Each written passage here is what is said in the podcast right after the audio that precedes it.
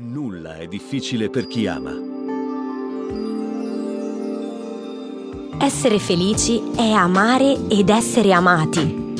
L'amore gratuito ed autentico ha notevoli riflessi sulla salute fisica e psicologica degli esseri umani ed è un potere che permette, pur dedicandosi agli altri, di essere pienamente se stessi e di conservare la propria integrità ed i propri valori.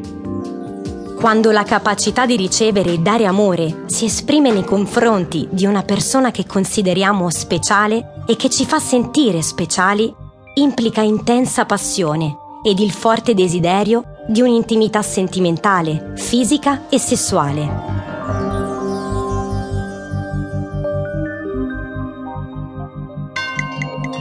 La coppia. Due metà o due interi? John Gray, scrittore e psicologo statunitense, specializzato nello studio delle problematiche di coppia, famoso per la realizzazione della collana Marte e Venere, definisce così il rapporto di coppia. Un rapporto di coppia è come un giardino. Per crescere rigoglioso deve essere annaffiato regolarmente. Ha bisogno di cure particolari a seconda della stagione e del clima. Bisogna deporre i semi ed estirpare le erbacce. In modo analogo, per mantenere viva la magia dell'amore è necessario che ne comprendiamo le stagioni e dedichiamo cure adeguate alle speciali necessità dell'amore stesso. Abbiamo subito una domanda per voi. Come intendete una coppia? Che definizione ne dareste? Curiosando sul dizionario della lingua italiana, si legge che la coppia è costituita da due persone unite da un vincolo amoroso, considerate un'unica entità. Credete che questo sia il vero significato? Noi e qualcun altro per fortuna abbiamo un modo diverso di vedere le cose. Il fatto è che una coppia non è costituita da due metà che unite creano un intero, ma da due interi che scelgono di unirsi per creare un'autentica e originale relazione forte e una storia d'amore unica nel suo genere. La storia è il cuore di una coppia, la sua essenza. La parola storia proviene dal greco istoria, che significa ricerca, conoscenza acquisita tramite indagine. Ecco, una storia d'amore necessita di continua ricerca di se stessi e dell'altro. È un'indagine incessante che ha lo scopo di rendere complici i due amanti ed unirli sempre di più a dare colore alla vita. Ricordate che siete voi i protagonisti indiscussi della vostra storia d'amore e avete la piena responsabilità di ogni passo che affrontate insieme.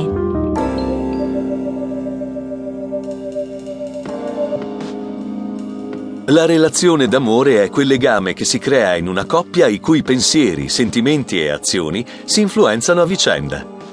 Questa relazione quindi fa nascere un vincolo di interdipendenza tutto in natura è interdipendente, ma noi esseri umani abbiamo una capacità che ci differenzia. Siamo animali sociali e la nostra parte migliore è legata proprio alle relazioni con gli altri, relazioni d'amore incluse. In amore la dipendenza emotiva è il regno del tu. Sei tu che decidi al mio posto, sei tu che hai cura di me, sei tu che agisci per me, sei tu il responsabile di ciò che accade tra di noi. L'indipendenza è il regno dell'io.